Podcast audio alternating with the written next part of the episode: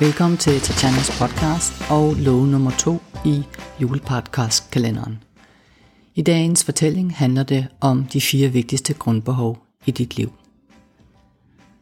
Vi har alle sammen nogle livsværdier formet af vores forældre, vores opvækst, vores miljø omkring os. Du vil nok hurtigt kunne svare på, hvilke værdier, som er vigtige for dig. Måske er det status, det kan være nærvær, måske vil du gerne være uafhængig af andre, eller mestre selvkontrol. Det kan være, at du er til eventyr og nye oplevelser. Dine værdier skifter gerne over tid i løbet af et liv. Dine behov ændrer sig i takt med, at du bliver ældre. Noget, som før føltes vigtigt, opleves måske pludselig som mindre betydningsfuldt. Der er imidlertid nogle livsværdier, som ligger helt inde i kernen af det at være menneske. Jeg kalder det for vores livsankre. Det, som vi alle har brug for i vores liv, for at eksistere som mennesker, for at kunne være menneskelige. Noget vi alle stræber for at få mere af, ja nærmest som en iboende kraft i os.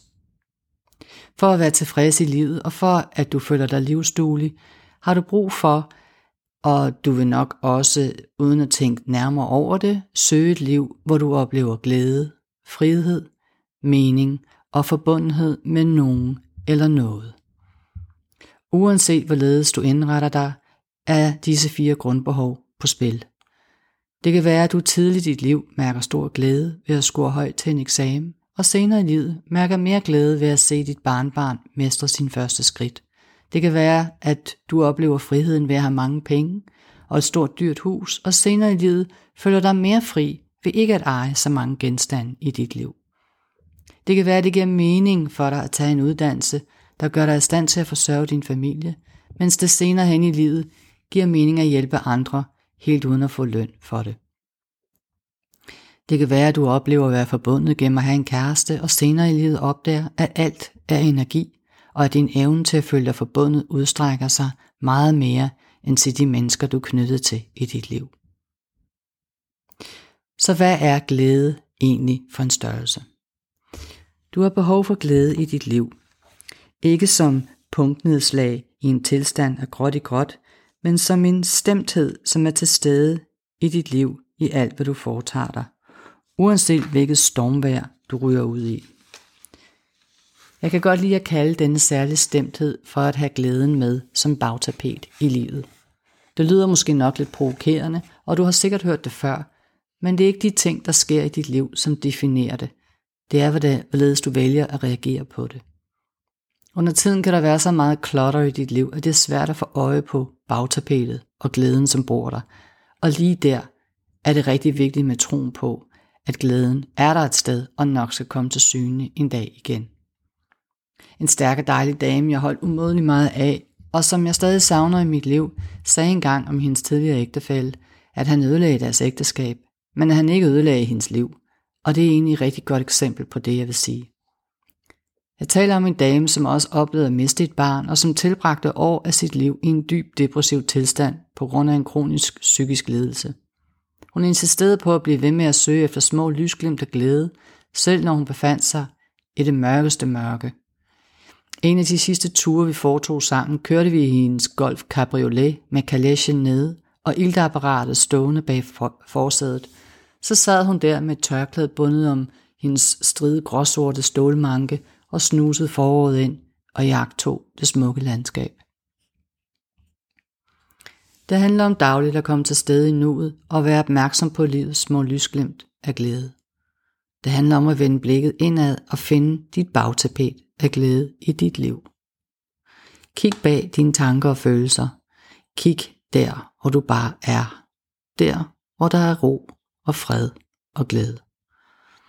Glæden bor i nuet og er en vigtig kraft i dit liv, både i forhold til at kunne handle, når du føler dig lammet, og i forhold til at kunne hele, når du føler smerte. Når du er i krise, kan du lade smerten fylde det hele. Du kan også i stedet vælge at gå ind og ud af den, og i stedet indimellem give plads til ting, som gør dig glad. Du kan gå på jagt efter ting, som du er taknemmelig for i dit liv, for taknemmelighed gør, at du igen mærker glæden. Også hvis det blot er for en lille stund. Næste dag var det måske lidt længere. Det andet, du har behov for i dit liv, er frihed. Og frihed har mange ansigter. Kogt ned til grundsubstansen handler det om to ting. Det første er rimelig indlysende. Vi har alle behov for at føle os fri fra at være begrænset af frygt. Det er meget ubehageligt at være begrænset af frygt. Det er fysisk ubehageligt. Det er frustrerende ikke at kunne gøre præcis det, du inderst inde kan mærke, at du behov for og gerne vil. Noget holder dig tilbage, og det er frygten. Frygten for at blive forladt, hvis du gør det, du gerne selv vil. Frygten for at blive til grin og udstødt af gruppen. Frygten for at gå til grunde. Jeg kan blive ved. Du har ganske sikkert din helt egen frygtliste. Friheden har også et andet ansigt, og det er behovet for at være fri, for at være styret af dit begær. Så er vi tilbage til Strandvejsvillagen. For når du lader dig styre dit begær, er du ufri, fordi du lader dig styre af forhold uden for dig selv. Du deponerer din livskraft i nogen eller noget. Begæret har mange ansigter. Det kan være, at du ønsker dig en kæreste med anseelse og et smukt ydre. Det kan være, at du ønsker dig mange penge. Det kan være, at du ønsker dig at være medlem af en Rotary-klub, eller som sagt, at eje en strandvejsvilla. Det kan være, at du ønsker, at dine børn får en videregående uddannelse. Nu strider det nok i dig, for er disse ting ikke helt normale at ønske sig, spørger du sikkert. Ønsker dig det allerbedste for vores børn. Ja, men det handler om at spørge dig selv, hvad det er, du ønsker at opnå med det, du begærer. Det, som du så brændende ønsker dig. Er det i virkeligheden en erstatning for noget helt andet? Er det i virkeligheden en tomhed, du fylder ud med god mad, vin og overdreven sport? Vil du gerne have et trofæ at vise frem for at føle dig god nok? Når dit liv er styret af begær, er du aldrig rigtig tilfreds med det, du har. Du er hele tiden på vej mod det næste. Du overser og glemmer at være taknemmelig for de fantastiske ting, du allerede har og oplever i nuet, der hvor din glæde bor. Den glæde, som kommer fra en kilde dybt ind i dig. Du har også behov for at opleve, at det du laver i dit liv giver mening, og for nogen er det en livslang søgen. Hvad er meningen med livet, og hvad skal jeg putte ind i mit liv, for at det stadig opleves meningsfyldt? Måske har du børn. De fleste oplever, at livet forandrer sig for altid, når de får børn. Der er pludselig noget i deres liv, som er meget større end dem selv.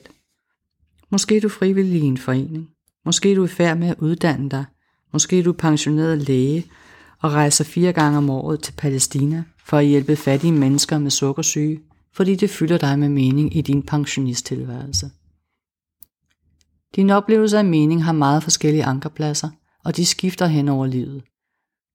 Du vil opleve, som alle andre, eksistentielle kriser, hvor du får brug for at vende blikket indad og redefinere, hvem du er og hvad du vil i dit liv. Da jeg var midt i 40'erne og besad et velledende job som chefjurist, gav det pludselig ikke mere mening. Alt, hvad jeg havde stræbt efter igennem 20 år, sagde jeg farvel til fra den ene dag til den anden. Mine venner spurgte, om jeg havde fået en hjerneblødning. Jeg kunne bare ikke mærke glæden ved at gå på arbejde.